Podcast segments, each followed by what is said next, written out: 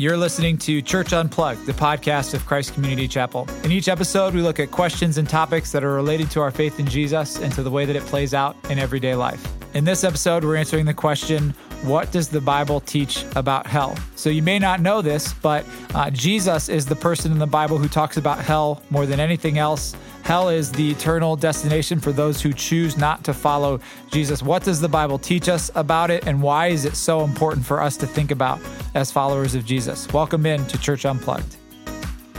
Welcome into Church Unplugged. I'm Jimmy Cozy, a part of the leadership team here at Christ Community Chapel. I've got with me today Joe Coffey, our lead pastor, Zach Weihrauch, and Stacy DiNardo, both members of our leadership team. Our question today is uh, What does the Bible teach about hell? So, uh, this is part of our doctrinal belief, our theological belief. What does the Bible teach, and how should we, as followers of Jesus, respond in light of the Bible's teaching? I think one of the things that people should know is that uh, the person in the Bible that talked the most about hell was Jesus himself. Uh, so a lot of people have, like I, I've talked to people who will feel like they have a problem with hell, but they don't have a problem with Jesus. But if you have a problem Yeah. with hell, you have a problem with Jesus. You just don't know it. So I think that that's one thing people ought to know just going into a discussion about hell. Yeah, which is it's interesting because I, I would start here, and I think this is inextricably linked to what you just said, and that is that the first, the most fundamental thing the Bible teaches about hell is that it it is.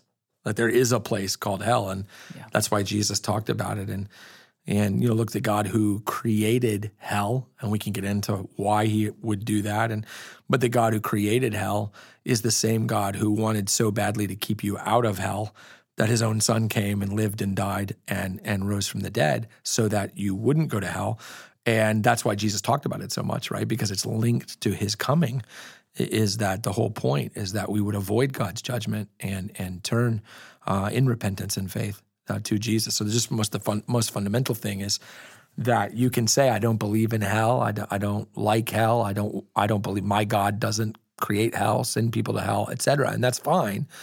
But then you you have to put down the Bible, right? So so because the Bible just isn't going to let you form an understanding of the biblical God that doesn't include a place called hell. Yeah, there are an awful lot of good. there's good reasoning behind hell when you think about justice. And what, one of the things that uh, I've told people who say, "Oh, my God is a God of love," uh, you can't be a God of love and not be a God of justice. Yeah. That's You know, you, and all you have to do is be a parent with more than one child, and you know that your kids, if you uh, if you are going to love them, uh, and they're going to feel your love for them, they have to also have a feeling of of what is just because they'll they'll pick up injustice right away. If one of your children hits the other child and you say, "Oh, don't worry about it. That's no big deal. You're you're okay by me." Your child that just got hit is going to look at you and say, "Don't you love, Love me, right. right? So there is something that is, and that's the thing about the cross is that uh, at the cross, God's justice and God's love come together, uh, and and that's where grace and the thing that comes out of that is grace. But one of the problems that I think people have with hell is that people. Uh, at least Americans in particular, we tend to uh, have this idea that everyone should, uh, everyone is equal and everyone should get equal treatment. And I, I think that people have a problem with hell because they think, oh, well, somehow that's unfair that uh, some people go to hell and some people go to heaven. And I think that's a mistake in a category of thinking that something's unfair. Yeah, you know, you said something that, you know, if you believe in a God of love, you have to believe in a God of, of justice. And, you know, it strikes me in that analogy of you have two kids, one kid hits the other one, right? Um, the, the kid who has a hard time believing in hell is the kid who did the hitting. That's Yeah. right. right? That's the, right. the kid who who who got hit understands, and, and I think I read a book called Evangelism, Doing Justice and Preaching Grace. It's it's an older book by a guy named Harvie Conn, and one of the things he says in that book is that uh, what doesn't make sense in in you know white neighborhoods in America makes a lot of sense in South America Yeah. and Southeast Asia and Central Africa, and that is that if God loves us at all, there has to be a reckoning, right? You know, you, you think about places where they're under totalitarian regimes, where genocide happens. You think about children who grow up in abusive homes, uh, women who are in abusive marriages. You, you know, if God loves them at all, at all, I mean, just not even if He loves them completely, just if He loves them at all, there has to be an accounting. There has to be a, a, reckoning, and hell is a testimony to that. I mean, hell is a testimony to the fact that God sees. God, God knows, God is aware. So that actually it's interesting, you know, for us because we, and, and again, I understand if you're listening to this podcast, I don't know your story, so this might not apply to you. And if it doesn't, please, please don't think I'm applying it. But I'll speak for myself. I have lived such an easy life up to this point that hell might not make sense to me in a lot of ways because I think, boy, I just don't know if the evil is equal to that kind of. But for those who have gone through significant evil, right, they don't have a problem right. with that. It, right. it, it, makes sense to them. And I think one of the things Harvie Conn says is it might very well be that when you show up in an American neighborhood, you don't start with hell. But if you're preaching the gospel in Southeast Asia, it might be that the you start with place. hell, yeah. right? God sees, yeah. God knows, and He will bring a reckoning. That's how you know He loves you. And so I think sometimes we have to recognize our problem with hell really comes from a place of comfort and privilege. And if you really struggle with why there needs to be a hell, maybe the right thing to do at this point would be to stop and thank God for the life that you've gotten to live yeah. up to this point that hell doesn't make a lot of sense to you. I think one of the most interesting stories that Jesus tells about hell is a story that I think, Zach, you preached on uh, a while ago, which is the story of uh, Lazarus and the rich man. Yeah. Um, and Lazarus is this character in the story who was poor and was hurting and all that. And he ended up dying and going to uh, Abraham's bosom, uh, which would be another way uh, of saying, let's just say heaven. Heaven. Yeah. And uh, the rich man who uh, is in the story dies and he goes to hell. And the interesting part about that story is uh, the rich man is able to talk to Abraham. And if if you were in hell hmm.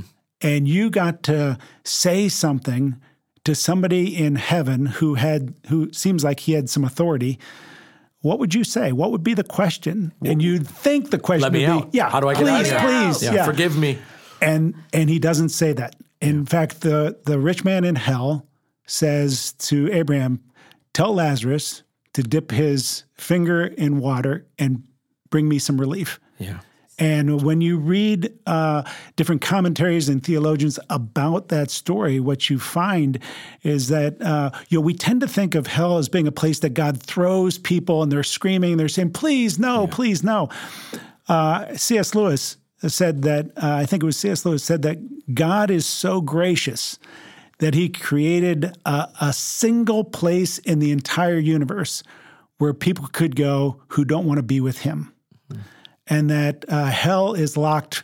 Uh, has a, a, door that is locked on the inside, and the people in hell don't want to get out because they don't. They didn't want God in this life. They surely don't want Him for all. The and eternity. that story reinforces. That's in Luke 16, and that story reinforces that in a lot of ways. Uh, and I did preach a sermon on this, so for a fuller treatment, you you should go check that out on the CCC website. But uh, it, a and that the rich man still thinks of himself as the rich man, and Lazarus is a beggar. Right. Right. So right. he says, "Go he send, right.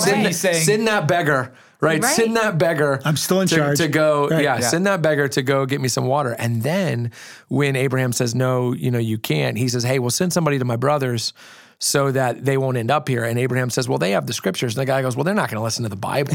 right. right. And his right. point is, I'm here because you gave me insufficient resources right. to know. Not my fault. He's scoffing. Yeah. So he, he and you, you think, what, what, how, how deep, and that's the thing, we underestimate how deep our sin goes. Right, right. That in that story, Jesus says, hell is full of people who blame God, who blame other people, who have not changed. That that story is telling us that if you pulled Adolf Hitler out of hell right now, that he would tell you the reason why he's there is because God is the God of the Jews. And you, know, I mean, like he, right. that's that's right. what he would say. Yeah. And you would pull him out, and you would want to put him back, right? Because he's still Adolf Hitler. Like he hasn't. We think of hell as a reformatory, but it is not no. that. It is where sinners continue in sin for eternity without change, with, without interruption. And, and C.S. Lewis, you're right, Joe, is so great about saying God lets them be who they want to be. Like hell is a place Right. where where he lets them. And, and and to go back to the justice point, I'll tell you where that story came alive for me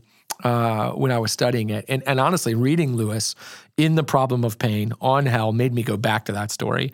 And it's the only story Jesus ever tells where he uses a name. Only story. One story. Right. And Only he gives parable, right? Lazarus Yeah, a name. right, Right, only right, parable, right. right. He gives Lazarus a name. One story, one name. Why?